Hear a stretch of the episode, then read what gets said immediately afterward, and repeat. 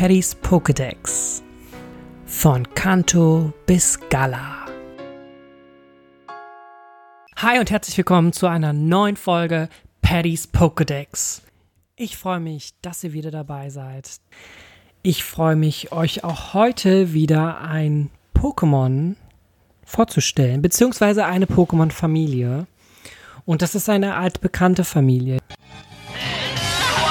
Gengar, Gengar, Gengar, Gengar.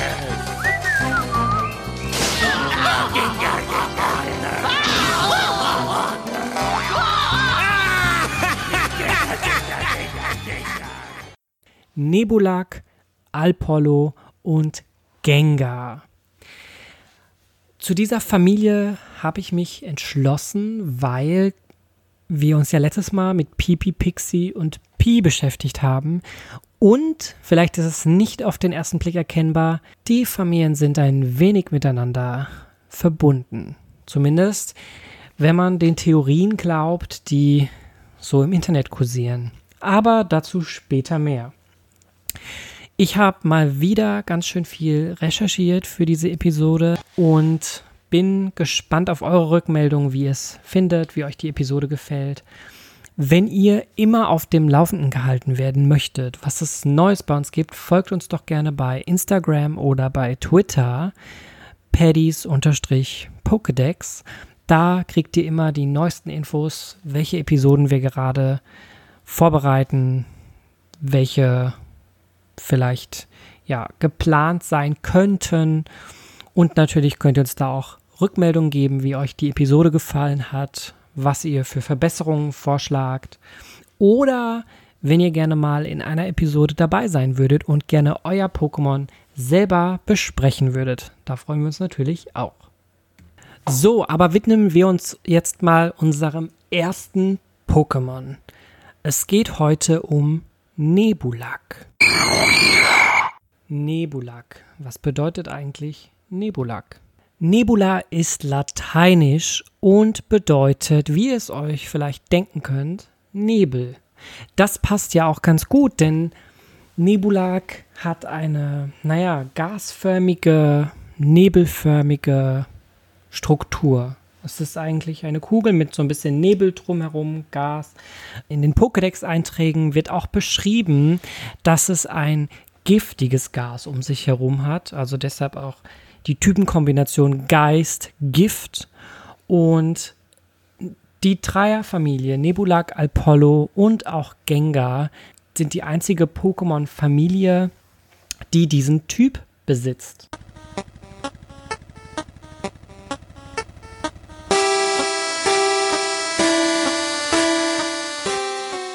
Nebulak an sich basiert auf einer Gaswolke bzw. auf einem Irrlicht.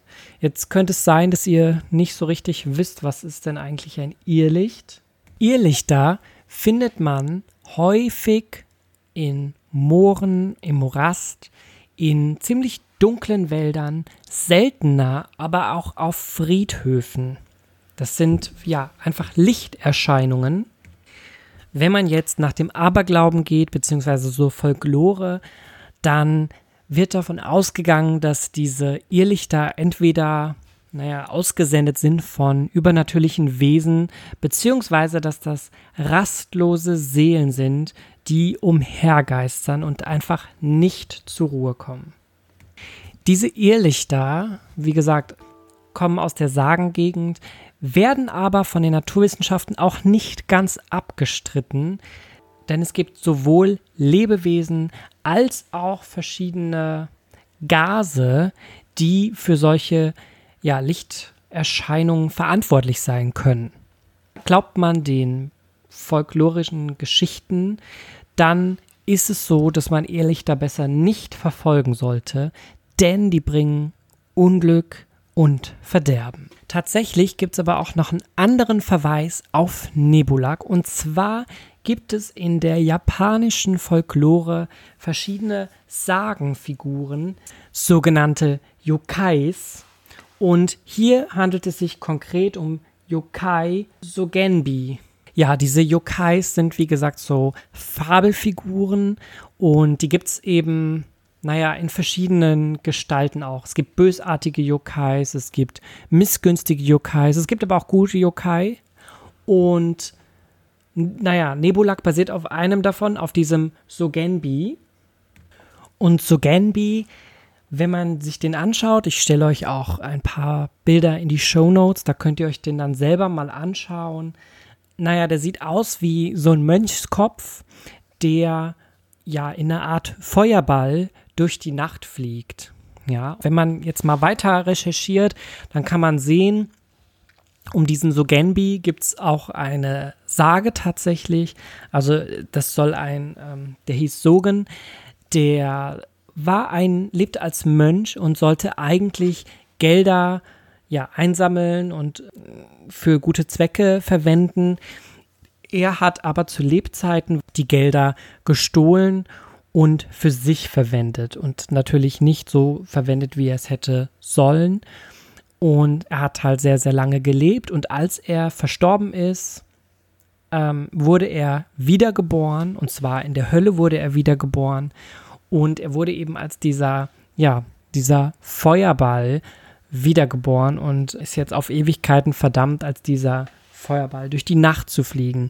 Und wenn man sich diesen anschaut, dann könnte man tatsächlich ja einfach die Verbindung von Nebulag und diesem Sogenbi erkennen. Ich finde das total faszinierend, weil man vielleicht gar nicht sofort auf den Gedanken kommen könnte, dass Nebulag überhaupt irgendeine Verbindung zu irgendetwas hat. Und wenn man dann aber genauer recherchiert, kommt doch eine ganz spannende Geschichte zum Vorschein.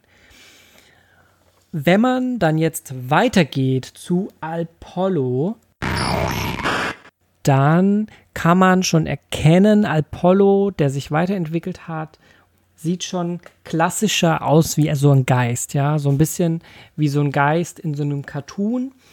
Das finde ich total interessant, weil gerade Apollo und Gengar eben dieses Klassische haben.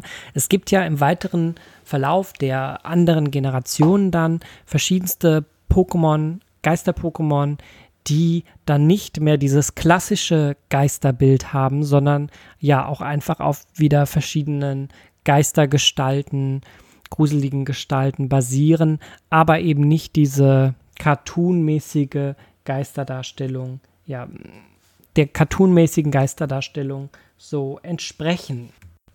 Aber auch bei Apollo ist es wieder so, dass er eine Ähnlichkeit hat zu einer bestehenden Sagengestalt und zwar nämlich zu Dila, Dila ist aus der Mythologie der Philippiner, also auf den Philippinen und gilt da als ein Geist, der durch Wände gehen kann. Und wenn der Geist auf Menschen trifft, kann er Menschen tot lecken mit seiner Zunge. Und das ist total interessant, denn Apollo ist auch bekannt für seine große Zunge, benutzt auch oft die Schleckerattacke, denn zum Beispiel bei Rubin und Saphir war es so, im Pokédex-Eintrag steht, Alpollo ist ein gefährliches Pokémon. Wenn es dir ein Zeichen gibt, während es durch die Dunkelheit schwebt, darfst du es nicht berühren. Dieses Pokémon wird versuchen, an dir zu lecken und dein Leben zu stehlen. In Gold, Silber und Kristall ist auch ein Pokédex-Eintrag. Seine Zunge ist aus Gas, leckt es an einem Gegner, zittert er und verliert eventuell das Bewusstsein. Ich finde, das sind ganz klare Verweise auch auf diesen, auf diesen Dealer. Und kommt man dann zu Gengar, so fällt auf, dass Gengar im Vergleich zu Apollo und vor allem auch zu Nebulag eine eher humanoide Figur hat oder einen humanoiden Körper. Es hat so ein bisschen auch eine Schattenform, ja, wird auch ein bisschen als das Schatten-Pokémon dann bezeichnet. In den Pokédex-Einträgen kann man es auch ganz klar wiedererkennen. Beispielsweise in Omega Rubin und Alpha Saphir gibt es einen Eintrag, der besagt, nachts kann es passieren, dass dich dein Schatten im Licht einer Straßenlaterne plötzlich überholt. Dann ist es ein Gengar, das an dir vorbeiläuft und sich als dein Schatten ausgibt. Gengar basiert daher ein wenig auf den Schattenpersonen, Shadow Person im Englischen. Das sind verschiedene paranormale Gestalten, die von verschiedensten Menschen auf der Welt auch schon gesehen worden sind. Um diese Shadow Persons drehen sich viele verschiedene Mythen und Legenden. Ja, also wenn man so fragt, wie ist es denn, wenn du, also es gibt ja viele verschiedene Menschen, die sagen, sie haben mal eine Begegnung mit einem Geist gehabt oder sie haben nachts im Bett gelegen und dann stand plötzlich da eine Person am Bett. Dann sind es häufig solche Beschreibungen, die Personen sahen aus wie so ein Schatten, hatten leuchtende Augen. Man, wenn man das googelt, dann sieht man da auch verschiedenste Skizzen zu. Die kann ich euch auch nochmal reinstellen in den Show Notes. Dann könnt ihr da auch nochmal nachschauen. Und häufig wird halt auch davon gesprochen, dass das ja einfach Figuren sind aus der Unterwelt, also dass das Verstorbene sind, die aus der Unterwelt kommen. Ganz bekannt wurden diese Shadow People auch durch eine Radioshow, die hieß Coast to Coast und die ist ein bisschen so ähnlich wie Radio Domian wenn ihr das noch kennt von früher, da konnte man nachts anrufen und konnte über verschiedene Probleme reden oder man konnte auch einfach nur über verschiedene Ereignisse sprechen. Und da gab es oftmals auch so Themensendungen, meinetwegen auch zu paranormalen Ereignissen. Da haben häufig Leute angerufen, die auch beispielsweise Geister oder so gesehen haben. Und bei dieser Coast-to-Coast-Radioshow, ja, wurden diese Shadow People nochmal populär, weil da tatsächlich häufig Leute auch dazu angerufen haben und die als Thema aufgegriffen haben. Es ist auch noch mal so ein bisschen, dass Gengar eine Ähnlichkeit hat zur Grinsekatze. Deshalb, also Gengar hat ja auch immer selber so ein Grinsen auf seinem Gesicht. Wer die Grinsekatze jetzt nicht kennt, das ist so eine Gestalt aus Alice im Wunderland. Also die wurde auch ganz, ganz häufig gezeichnet und so. Kann man auch mal recherchieren, beziehungsweise kann ich euch auch mal in die Show Notes machen. Ich habe es eben schon mal erwähnt, Gengar, Apollo und auch Nebulak sind die einzigen Pokémon vom Typ Geist und Gift. Ja, die gibt, diese gibt es nicht in der ersten Generation und auch in den anderen Generationen diese Kombination nicht mehr. In Generation 1 sind es auch die einzigen Pokémon, die vom Typ Geist sind. Man könnte meinen, also dass Tragosso bzw. Knogger noch Typ Geist ist, weil da in sowohl in der Serie als auch in den Spielen ja einfach das aufgegriffen wurde, dass Tragosso seine Mutter verloren hat und die Mutter ja Knogger ist. Und die taucht dann tatsächlich ja auch im Turm in Lavandia auf als Geist ist aber tatsächlich ja jetzt nicht vom Typ Geist, sondern vom Typ Boden. Und somit sind die drei in der Generation 1 die einzigen Geister-Pokémon.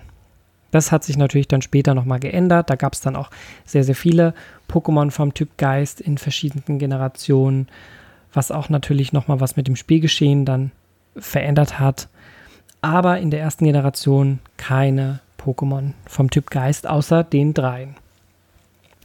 Ich habe es vorhin schon mal erwähnt, es gibt immer so die Theorie, dass Gengar in irgendeiner Art und Weise mit Pixie verwandt sein könnte, beziehungsweise dass Gengar der Schatten von Pixie ist, weil, wenn man die beiden so übereinander legt, sehen die sich relativ ähnlich, sind sehr eng miteinander verwoben.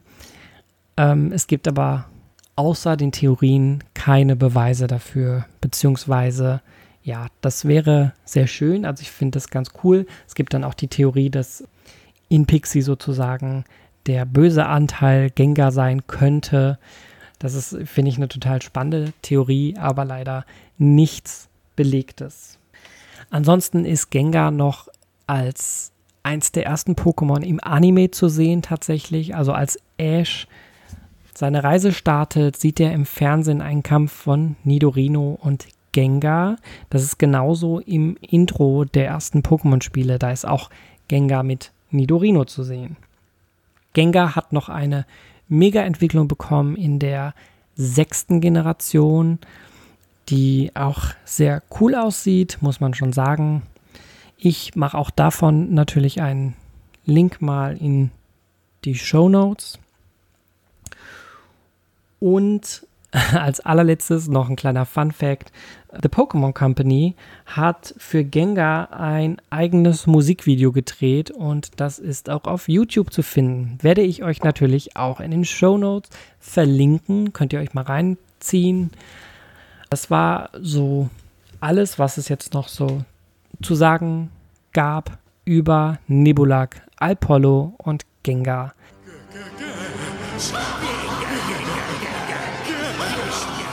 Ein interessantes Trio, was übrigens sich tatsächlich, eine Sache ist noch wichtig, und zwar ist es eins der vier Pokémon, was sich durch Tausch entwickelt in der ersten Generation. Genau. Georock, Alpollo, Maschok und Simsala.